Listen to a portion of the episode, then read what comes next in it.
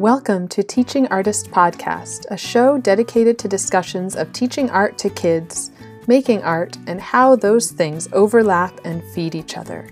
I'm Rebecca Potts, your host, a visual arts teaching artist.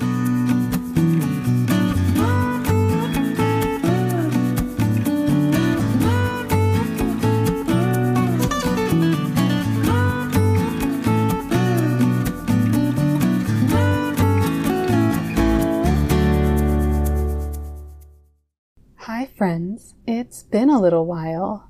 Thank you for sticking with me during this slower time while I have been taking a much needed break from releasing new episodes. It's been a busy fall slash winter for me personally with a lot of change, but I'm getting settled into a new home, a new job, and new routines with my daughter's school.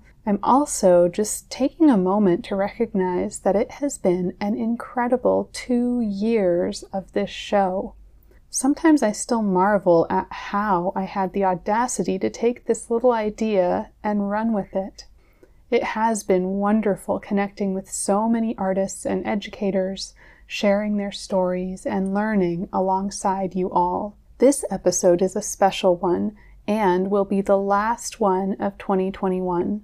This is a longer version of the presentation I gave at the California Art Education Association conference last month titled Stories from the Field, a curated selection of conversations around equity in the art classroom.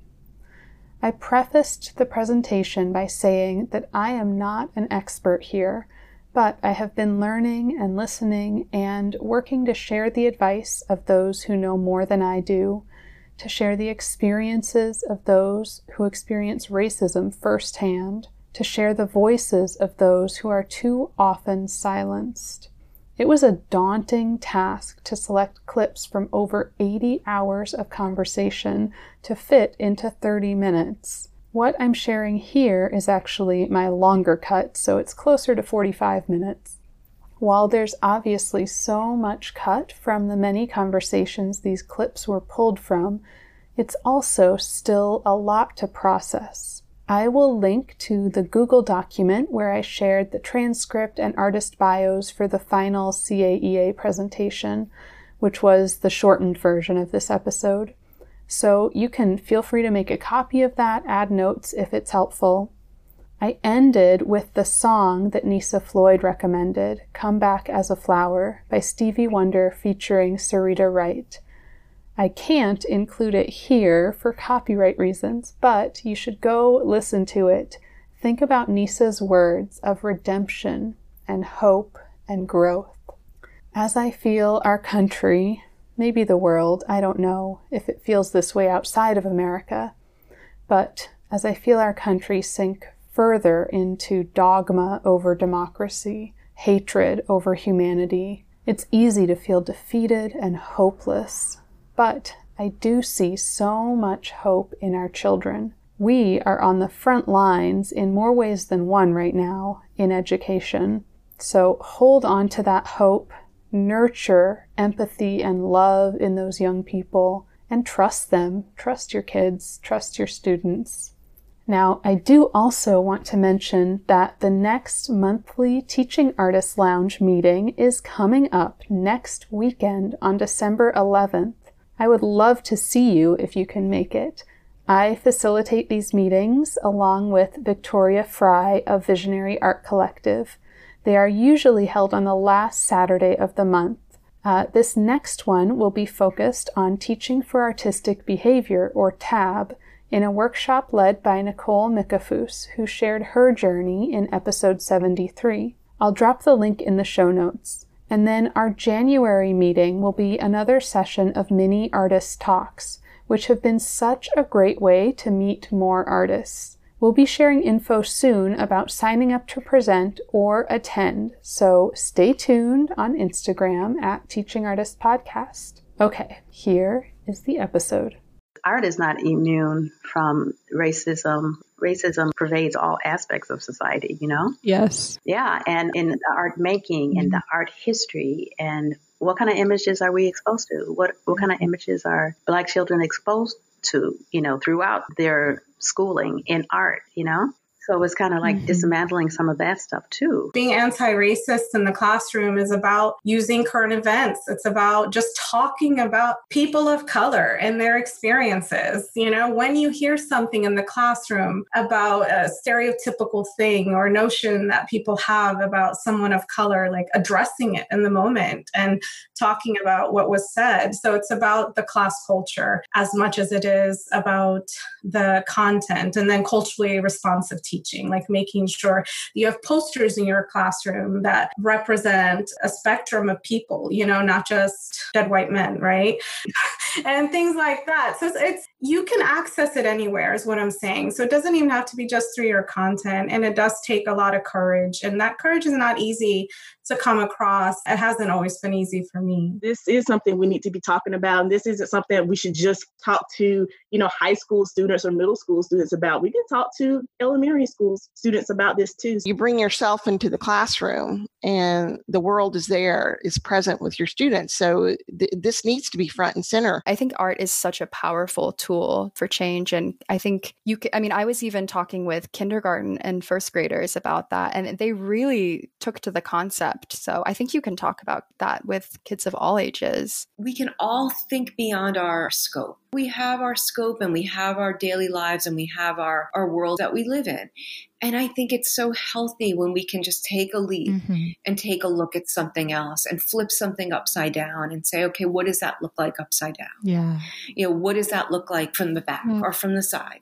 You know, how can I look at this in a different way? When you look at curricula as a whole, it's definitely white center, like coming from a white perspective. And mm-hmm. I think the more that we show them these inspirational people of color and these heroes, and, you know, I think that can go a long way. I just think we have to do much more of it. For the last few years, we have been focusing solely on Black artists because kids in school, if you're lucky enough to still be in a school that has art, you're going to learn about Picasso and Matisse mm-hmm. and like mm-hmm. all of those people. And none of those people have any connection to my kids and that means my kids don't have any connection to their work and so mm-hmm. i didn't want them to look at art and see it as something other as opposed to the art being something that's inclusive really being critical of art movements and the story that's told of Western art and its supremacy. Mm-hmm. So at the same time, I'm like, mm, I think I would like to, I'd be much more interested in changing that story than teaching it.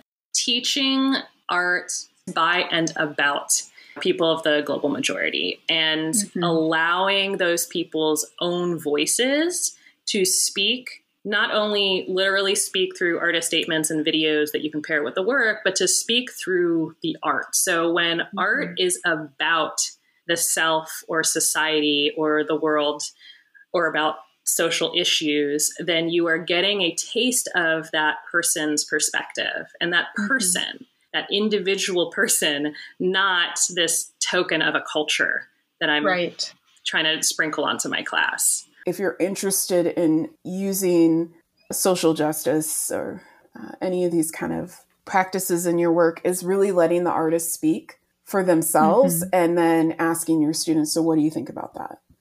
Show artists who talk about these issues so that it's mm-hmm. their words being used, not yours. The biggest part of colonization is that mm. your humanity is seen, your humanity is known, and mm-hmm. it is obvious to all of us. Whereas my humanity has to be experienced in order mm-hmm. for it to be mm-hmm. real. It's unfortunate that that's how it has to be, but us African American teachers, us Latino teachers, minority teachers have to be that, and we have to be in these spaces so these kids can see our humanity, mm-hmm. know that we exist in a way that is not negative, and they need to take that on to the next generation and lead with love.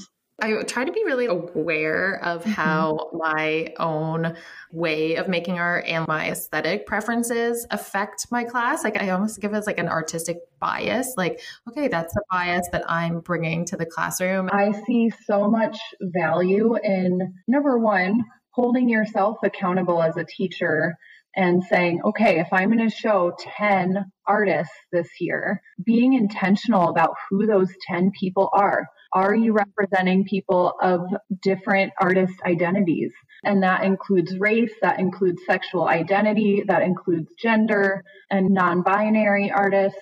That can include so many different things, but it really does take intention because if you have grown up in our current and recent past art education system, you you have learned all of those dead white men, and that's what you're going to gravitate towards unless you work against that we have a responsibility as art teachers to be going out and connecting with living artists that fall into those different identities. We have a responsibility to break down those walls. That falls on us. And when we do that, it's much easier to pass authentic teaching down to our kids.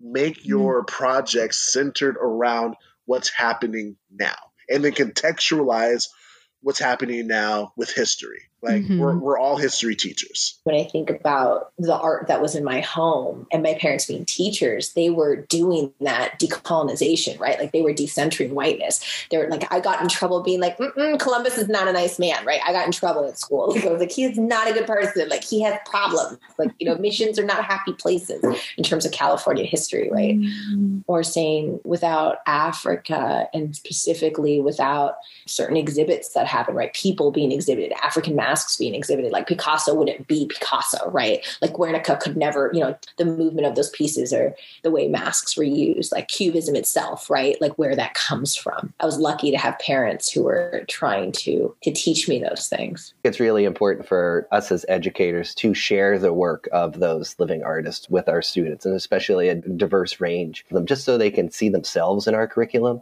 and to make the curriculum much more relevant for them. You know, kind of going back to what I said about me sharing my own work with them. You know, when they see artists in San Diego mm. working with these concepts, it makes it much more engaging for the students. If you see someone that looks like you doing a certain thing, whatever that thing may be, it makes that thing more attainable for you in your mind if you never see someone that looks like you doing something, you may feel like that's not for you to have. Mm-hmm. I'm British Indian, so obviously I'm I'm non-white, and I think that's always been a plus for me because I when I go into school, I can be a role model because they're not used to having artists coming in who might be from a similar background to them. Especially something I'm quite passionate about because I like you know being able to give children an opportunity to see how they could do something different. I also think it's really important to go into my space and acknowledge my whiteness right off the bat because I remember I had a kid who came up to me and she was like,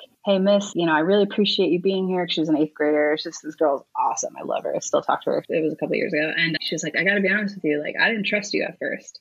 And I'm like, Oh, I'm like, that's fine. I'm not going to get offended by that. I was like, Why? What's that rooted in? Right. And she was just like, Straight up, because you're white. And I was like, mm-hmm. I completely understand that. And, you know, it, mm-hmm. that could hurt some people. That could be a lot of questioning for some people. But for me, it was like, how do I continue to build this trust and know these kids are safe in my hands and we can understand each other, right? We can we can learn on a human level while also still acknowledging color because I think it's important mm-hmm. to know that there there's a beauty in the difference and there's a lot of cultural differences, but we can still kind of work together. What's really just important is holding space for students. And what I mean by that is I tend to allow freedom of speaking minds and knowing mm-hmm. that I don't know everything that they're dealing with, like on a personal mm-hmm. level. And I remember I had this one student, I don't know, this must have been like 10 years ago, and he was a black student. And we were just having a conversation. And I was talking about walking around on Main Street or something like that. And he's like, I don't, I don't do that. I was like, what, do you mean you don't do that? He's like, oh, I can't do that at night. And I was like, and at the time, I didn't like it. Didn't you know? Ten years ago, didn't really resonate with me at first. And I was like, well, well mm-hmm. you know, can you tell me more about that? Like, why do you th- think that? He's like, Miss, do you think about how much you're white? He's like, do you mm-hmm. think about the fact that you're white?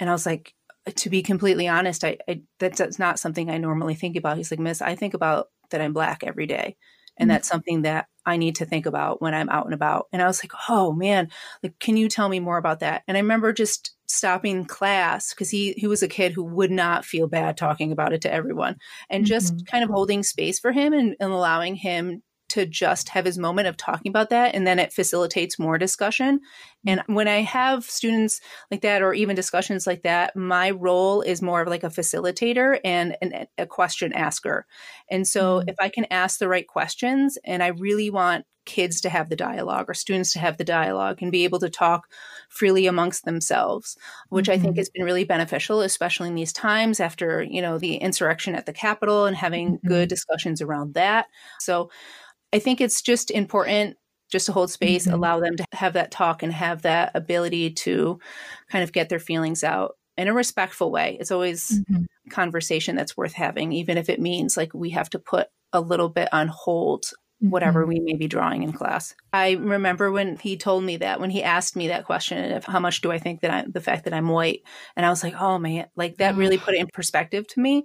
And mm-hmm. it was one of those times where you're like, wow, this student really just gave me a, a lesson today. And I've carried that with me for the last decade.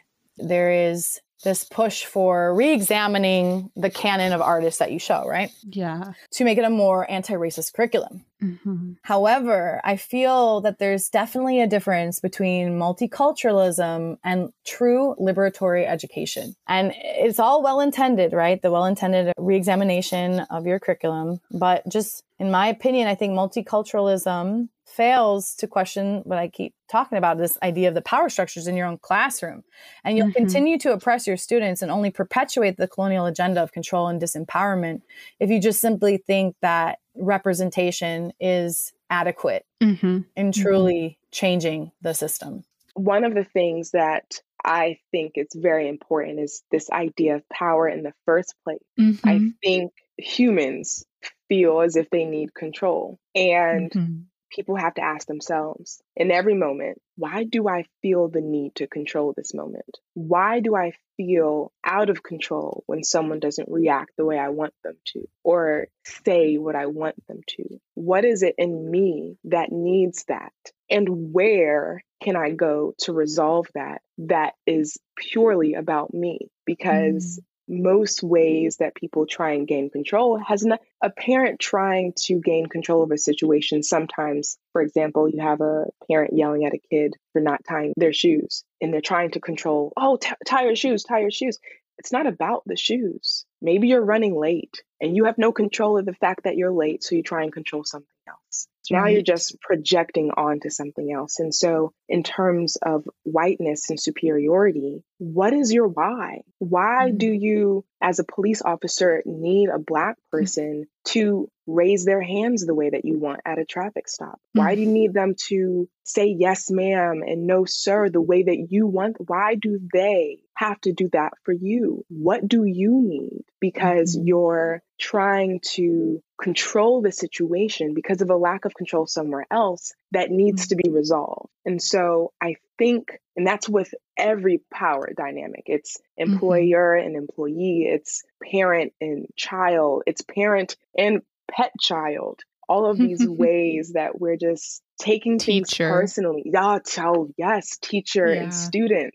And it, which reminds me, I was shadowing a teacher once, and she was wondering why the kids kept running around the classroom. And she kept getting frustrated, and she would yell at them mm. and put them in timeout. And then she realized that the assistants were also watching the students run. So she went up to the assistants and she said, Why are they running? And the assistant said, You're taking long strides. You want them to keep up, but you don't want them to run. So you have to choose which one you want more. Mm. And that's when she realized by putting them on timeout, she was trying to control their running when all she needed to do is control how fast that she walked. So here mm-hmm. you have it a authority figure trying to gain control of a situation outside of themselves instead of looking internally. Because once mm-hmm. you do that, once she did that, the kids were walking normally because they didn't have to run to keep up with her. Your legs are really long.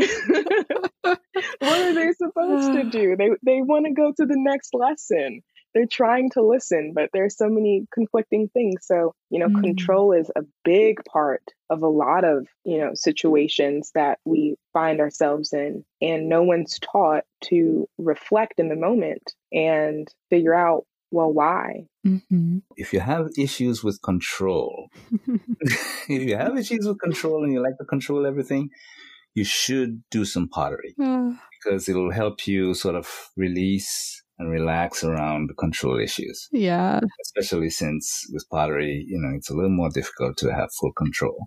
Your position as a teacher, in and of itself, can be harmful. And you need to Mm-hmm. realize that and think about power. As a teacher, I think you have to break the rules because you're you're ultimately the buffer between the the state and your students. Yes. And you need to be filtering the stuff that is harmful. Mm-hmm. And you need to create more of what is human. Everyone wants to be seen. I mean, that's the same thing with our students. I think they all want to be seen and heard and valued and just know that they have a place in the art room and in school. In the beginning of the semester, we come up with a menu of options and ideas that the kids really want to explore. And we build our curriculum off of the things that the kids are interested in. I love ideas of sit spots with kids and just being in a place and seeing really what's going on with their senses, what they're paying attention to, how they're connecting with a place, and then going from mm-hmm. there. Some favorite projects have been looking at the way that seeds disperse and looking at the growth of a seed if we're thinking about that idea of rooting and looking how seeds travel through wind and water and then it kind of becoming a metaphor for how do you create space for yourself to grow? How are you naming yourself in a place? Like this idea of mm-hmm. belonging. I try to leave my artwork open for interpretation. And when I'm teaching, I try to leave the floor open for conversation. Let the conversation lead to discoveries and those aha moments that kids need, you know, and that they may not get unless you give them that space to talk through things and, you know, really discover their train of thought and how they process different ideas or concepts the beat Mm-hmm. of the day is so fast. Yeah. Or it used to be so fast that every minute was planned planned, marked and measured. And I think sometimes that can be detrimental to the creative process. Yeah. I think that absolutely. You know, we ask sometimes for benchmarks and assessments and I think that sometimes we just need to say, you know what, this practice, what we're doing right now is inherently important Mm-hmm. regardless of what the target is for the day. That we are Yeah. here and we're working with materials and we're experimenting and Mm-hmm. pushing our voice into the world and building our confidence. And that, in and of itself, that is an important and great thing. And that only helps bolster a scholar's education. Yes, yes, absolutely. I mean, how can building your creative problem solving skills not find itself filtering into other parts of your day? Mm. How can building your confidence in your ideas, in your voice, not filter into other parts of your day? If a student came to me and had an idea that was just a little more outside of the box than I was comfortable with, I would recognize, like, oh, I'm not comfortable with this, but why? Like, what's wrong with this? And I would just mm-hmm. say to the kid, okay, please go try that. And it was okay. And it was so much better than what the outcome was that I wanted. And I realized that I needed to give the kids more space to have. Mm-hmm. I mean, it's art. It's supposed we're supposed to give them space. Yeah. And that was the one thing that I don't remember getting in college. The definition of a mistake is challenging because for most of us in art, that's what the beauty is. It's the nuance. I love teaching on a platform of failure. And my kids are, when they hear the word failure as these very, these kids are awesome and they're doing great work and they're very high achieving. And they hear the word failure and it's automatically like a worst case scenario. So trying to shift their minds to think about failure as an opportunity is really one of the best challenges I have as a teacher. And I think that's a role that I'm really grateful that I get to play and sort of teasing out and playing with that idea of really the word failure, which in academia or in school, I think is a really scary thing for parents to hear, Mhm. administrators to hear, kids to hear. But I sit inside of it and I love it because, you know, I do it every single day. I do it as a parent, I do it as a teacher, I do it, you know, as a partner. And Mm-hmm. what is to be gained from something not working out the way we thought it would? You know, the best art I've ever made has happened because of an accident. If your student respects you, they're going to respect the content that you're bringing towards them and they're going to think about it more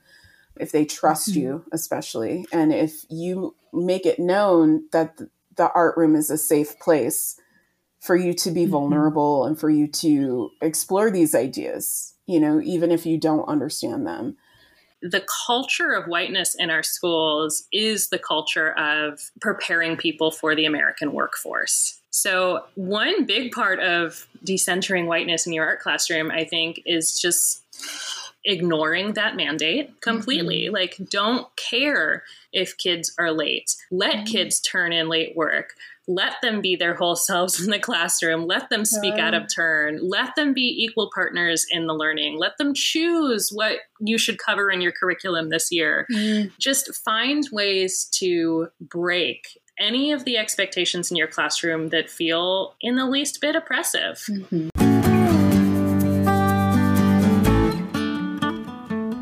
Before you do any of this sort of work, you need to first build relationships with your students. If you're going to have a thread of social justice or any sort of race theory or anti racism in your classroom, the very first thing you have to do is know your students. You have to build relationships mm-hmm. with each and every one of them. It can't be a passive thing a yoga teacher would never send you away like, oh, you can't touch your toes. Well, come back to me when you can. Uh-huh. So, like an art teacher, mm, you're not an artist because you can't draw a straight line or whatever. Right. Uh, uh, we just take it from where you are, yeah. and then we go from there. You have to be ready to learn more when it comes to students as people this is just who I am. And, you know, when you fake it, the kids can tell. Obviously, you work up to that with co creating a community. Mm-hmm. You know, a lot of the work I do is on the basis of the relationship that I create with my students, as well as the environment and container that it's withheld in. It starts being collaborative. And I keep coming back to that. Like, we are in community together. They are equally artists as much as I am. And I need mm. to pause and allow them to lead me as well, right? It's like that give and take. We had these conversations yeah. for a good two weeks before it led up to an art making project. Mm. And I felt like those discussions, they were so powerful and everything that my students said, they were just so thoughtful and willing to learn and willing to see all sides of the picture. We also kind of stage it at the beginning now where I mention that you might not agree with everything, but let's agree to disagree sometimes and let's just be respectful of each other and different opinions and we might learn mm. something from each other when our students and when people are making work about identity, you listen. Yeah. Mm-hmm. When my students share work about themselves, I'm not critiquing them. I am looking at the materials or I'm asking questions and you're pushing them and, you know, making connections and relating and sharing other artists that maybe they would connect with. And right. yeah. It's so important to ask them because what you think is the best lesson, right? Like comes back to that, like what you think your best lesson is and often what they think the best lessons are very two different things. Feedback has been really important. So, getting feedback just like how do you think that lesson went? What would you change about this semester? But also saying, mm-hmm. like, what was your favorite memory? And then students are thinking, and that's really helpful information too, because it's like, oh, I didn't, I, I guess we should bring in more guest artists because 19 out of 20 students said that was their favorite class of the whole semester. And I know Flavia does those feedback surveys too. And it, it's, I didn't do that my first few years teaching, and it's really helpful being in community with our students, remembering your student inside that space too the hope is with doing this work on ourselves and thinking about that is that we can then maybe empower our students to have those conversations when they're hopefully not, but when they are inevitably in a position like you were in and able to say like, this is about me. Are you asking about me? Are you asking about my work or what, what's making you uncomfortable here? And it's, you know, I think imagining my 18 year old self having a conversation like that is laughable, but I'm hoping that having having these conversations as like a 12 year old will empower them in the future another thing that's really important, and this is for all teachers, not just art teachers, but paying attention to mm-hmm. discipline and right. who is getting called out more often, who is getting, you know, reminders about their bodies or their voices or how they're using materials because there's so many disparities between suspensions and things like that. And I think that can definitely happen in the art room too. And I think that's a really hard one when you have to really like retrain yourself like think about okay, what is actually problematic about so and so's behavior? Is it actually a problem or is it just not the way that we have been taught to think is okay? Right. Because I think sometimes the default defensive answer can be like, well, some of these kids really are acting out more, having behavior problems more often. But I think we really need to look and say, well, is it just that they were talking too loud, or is it just that they were, you know, move, needing to move their bodies more? Whatever it may be, just kind of reframing that. Right, absolutely. Recognizing when it's a cultural bias versus an actual disruptive Right. behavior that's actually a problem, Yeah. which I think is is rare. Yeah. You know. Definitely. And then I was talking about the same thing with another artist recently, and the idea that who deems what is appropriate and what is not, what is Yeah. disruptive and what is not. Uh, Definitely. And that's why I think it's important as a class. And it can be kind of exhausting to do this at the beginning of the year when you have so many classes. But Mhm. as a class, trying to set norms for your art class so that you get input from the students. Because if it, every artist is different, like I would prefer a quiet working environment with maybe music or a podcast, but a lot of kids prefer it to be more loud and social, talking to each other, walking around maybe. And so, kind of getting their input on that and coming up with an agreement so that they can be held accountable, like to each other, not just to one white person as the authority in the room. I think the system uses assessment to inflict violence and harm on Mm. students. Yes. You know, that, I mean, an F will stay with you on your transcript, right? And, and Yeah. that is a way, a legal document. Mhm. And it's, I mean, it may be taking this to the extreme or maybe it isn't, but that's the way in which I see teachers moving like cops. Mm.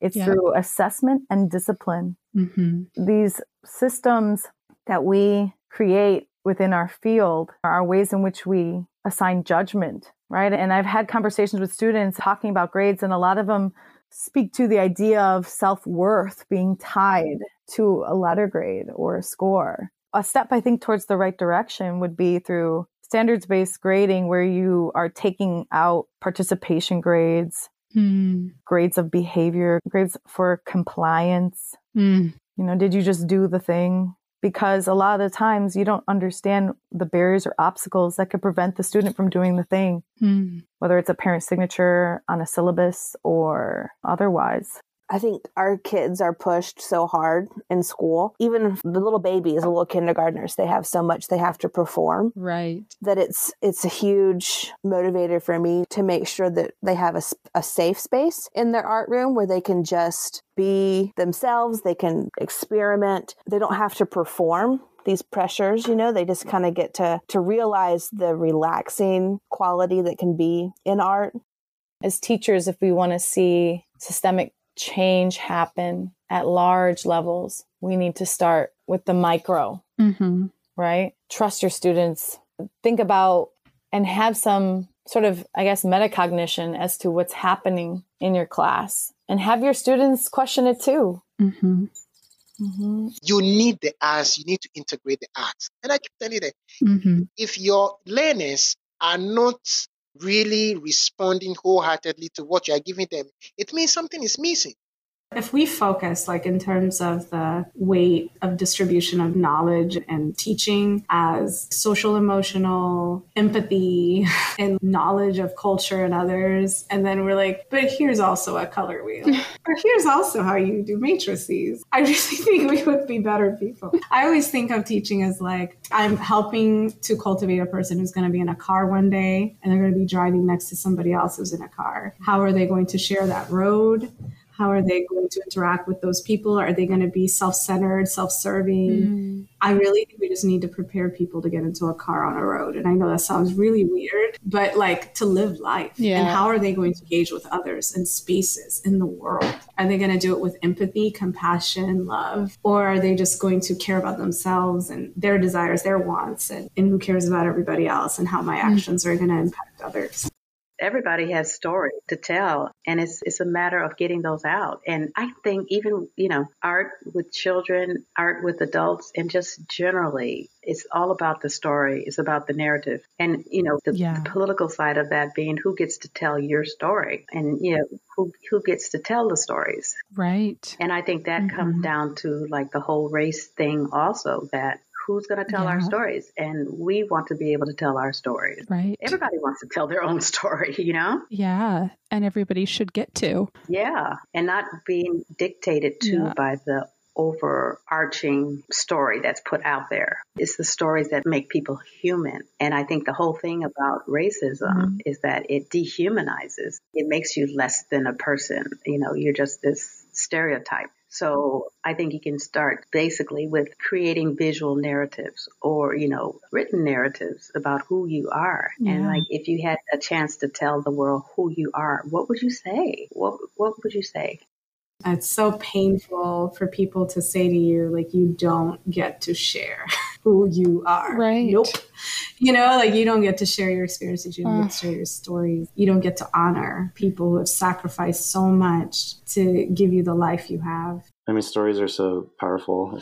I think they're the most effective way to persuade anybody to change their way of thinking, you know? Focusing on empowering students with stories of power, resilience, resistance, and not to reduce Black, Indigenous, people of color to struggle because that's not their sole experience or existence. Brown and Black people are everyday people just living this life and doing the best we can like everybody else. I'm their first experience with an actual Black person in real life. You know what I mean? I'm yeah. a lot of parents' first experience with a black person in real life. Mm. You know, and I'm not like this. I may look a certain way, but I'm not like this rough and gruff, violent human being. I'm a whole entire person with complexities. I'm silly. I'll sing. Mm-hmm. I, I walk around camp with a tutu on. I needed to be around people who look like me. I was the first in my family to be born in the States. So uh-huh. it was a struggle because, you know, we had a different language at home. My parents came from the Philippines, though they spoke mm-hmm. English and Philippine and Tagalog, but mm-hmm. I didn't know the difference between the two. We would just interchange the two because that's how right. it is. And when I was growing up in the 70s, the teachers sometimes I would use words they didn't understand and mm. they thought that was holding me back. And one day I needed to throw up and I didn't know the English word. And I uh. told the teacher, but she didn't understand. And so I threw up and then, you know, it was a big mess. And then they uh. told my parents to stop speaking to me in Tagalog. They said oh, that it, no. Yeah, which was so oh. terrible because so now I can only understand it from hearing it, but I can't speak it anymore because I was. Mm forbidden to speak it anymore. Oh. But I think it really made me not like school at all. You know, I had this mm-hmm. culture at school and I had this different culture at home. And mm and I was like kind of the go between because my poor parents, you know, they were mm-hmm. completely new to the country too. They might be little people, but they have feelings and they care and they worry and mm-hmm. they're dealing with stuff just like we as adults are dealing with. Once I started giving myself grace about my weaknesses mm. and letting people know up front that, you know, I am dyslexic, but I can function just like anyone else. Just give me a chance. And there's also things that I can see more clearly because of the deficit in one area. There are heightened things in other areas. Mm. We don't have to be in these tight little boxes anymore. And in fact, none of us actually fit in those boxes. And if we can have these tools and and you know some guidance and encouragement to start to take things in new directions and see what else we're capable of i mean it's just endless what's possible. I feel like i'm growing so much. It's painful right? Growth is painful.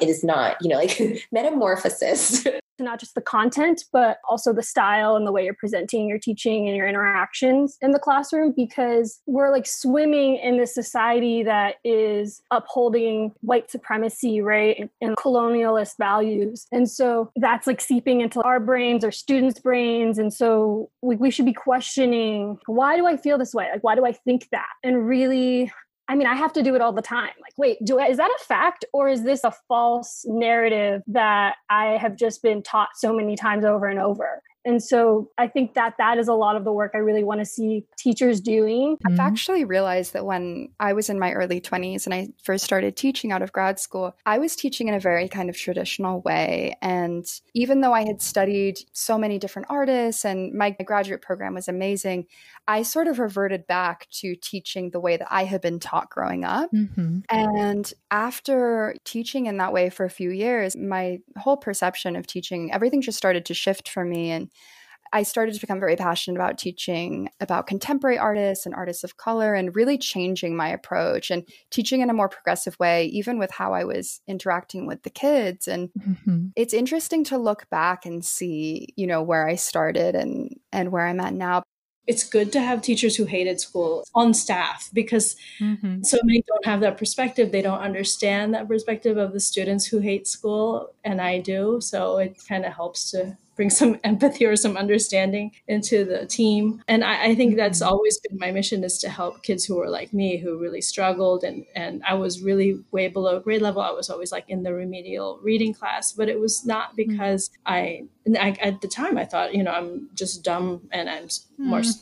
I didn't, I don't learn the way everyone else. And I felt really stupid. But. I just realized that, you know, I was in a Catholic school and it was very rote and very boring, basically yeah. and, and so like it's now now my mission to make you know school interest that's why i want to integrate the arts in schools all over the world now where I, I, can help kids who are like me who really struggle with the traditional way of learning. I don't know i was thinking a lot about access and mm-hmm. the way that like i hadn't i'm gonna be completely honest like i grew up in la but i don't think i went to lacma until maybe i was like a junior or senior in high school. Right. I don't I don't even think I knew what LACMA was. I knew about like the stuff at Expo Park because I grew up a couple blocks away, but I I didn't know anything about LACMA. I don't think I found out about MoCA until like a portfolio event that was held there where my art teacher was like, you need to go to this thing. And then a lot of the things that exist now, they didn't then. Right. So I was thinking about students need to one be aware, students and their parents need to be one like aware that these places exist, but also I think it's more nuanced than just a being like, hey, come over here, you know? Like we need to figure out ways where folks can feel welcomed and invited and these spaces that they're belong to them, right? When I was thinking of inclusion, I was thinking from uh, different aspects of equity, but I wasn't thinking about abilities the same way. What we found the most helpful is essentially to work backwards. And when I say work backwards, you know, what we would do is we'd figure out exactly what we wanted the kids to learn, you know, what skill we wanted them to acquire, mm-hmm. and come up with a project or an outcome and then scale it. But think exactly, okay, if they have fine motor needs and I want them to, you know, learn this particular drawing technique, do I need to use modified tools? Like you know their special scissors their pencil grips. Do i need to create a tracer in order for them to be independent? And the goal is to have the kids be as independent as possible. But you just find ways mm-hmm. to get to that outcome just from thinking through all of the steps and where they might have a need. And the other the other big limitation i think that teachers don't necessarily anticipate until they're in the moment and finding things.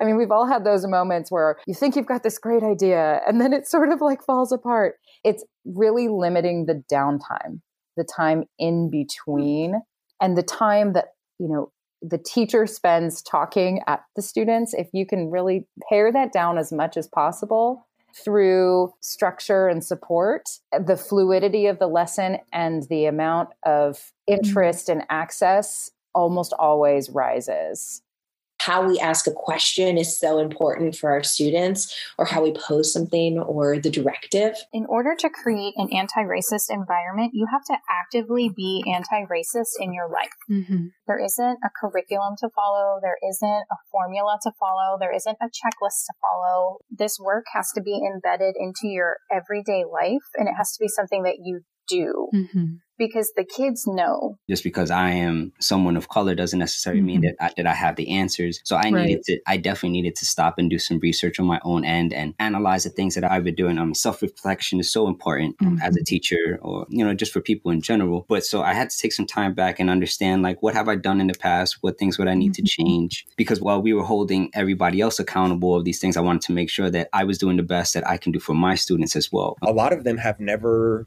had these conversations. So they feel kind of entry level in a way, mm-hmm. but I think it plants that seed. So then when we get to other courses in my program or when they go into other courses at the university level, they're not afraid to bring up these topics. They're not afraid to react to things. Mm-hmm. They're more empathic when they encounter somebody that has experienced life differently than them. Mm-hmm so I have become a lot more careful in how I word what I say. I really cannot say Black Lives Matter in my classroom, mm. you know, but I can teach Black Lives Matter. Mm. And it's unfortunate. I hear myself saying these things and I wish I didn't have to, right? And yeah, it almost feels cowardice.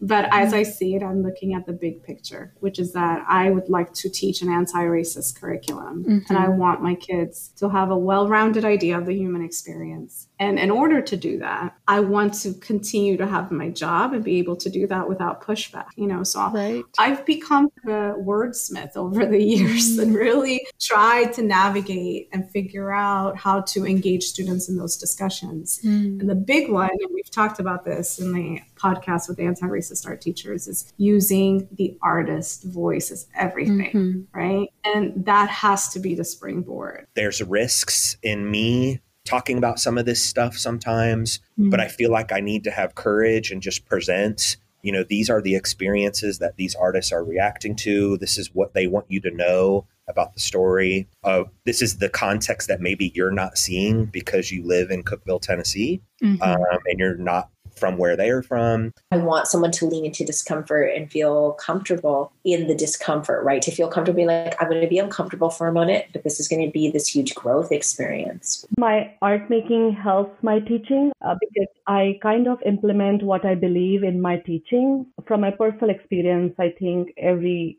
child is an artist in their own way and mm-hmm. if given the right guidance and opportunity they will discover their creative world definitely and experience the mm-hmm. joy of making art you know, if people can have more empathy, you know, not just for a black body, but just for the human race. You know, if you can just mm-hmm. begin to to do it for the human race and just understand that's what the humanity is. I put the word black in it because, you know, we're the ones that are most targeted, but mm-hmm. you know, everybody can can tap into their own humanity and see, okay, I can actually I may not be the best human being right now, but I can do better. I need to do better. And hopefully that will be the takeaway takeaway for a vast majority of the people. That's what we want. Education is what's left after the information is gone. It's the feeling that you're left with. Mm. That's the part that endures and that allows you to carry your education on through adulthood. Come back as a flower is literally how I want to live my life. Mm. No matter what happens, I can come back as a flower. And the fact that it is not only speaking to my interest in gardening, but speaking to the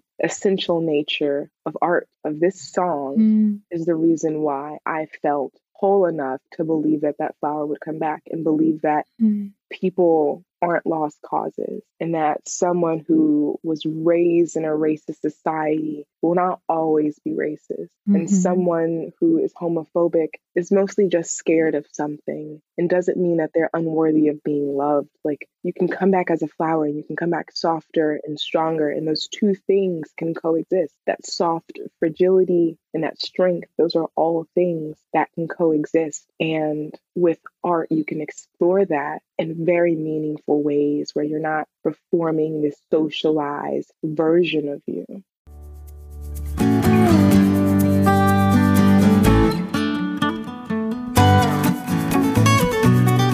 Thank you so much for listening. As always, you can reach me at Teaching Artist Podcast on Instagram or teachingartistpodcast at gmail.com. Who do you want to hear from? Please share your recommendations of teaching artists. And if you loved this episode, please subscribe, leave a review wherever you listen to podcasts, and follow me. It really makes a big difference. Thank you.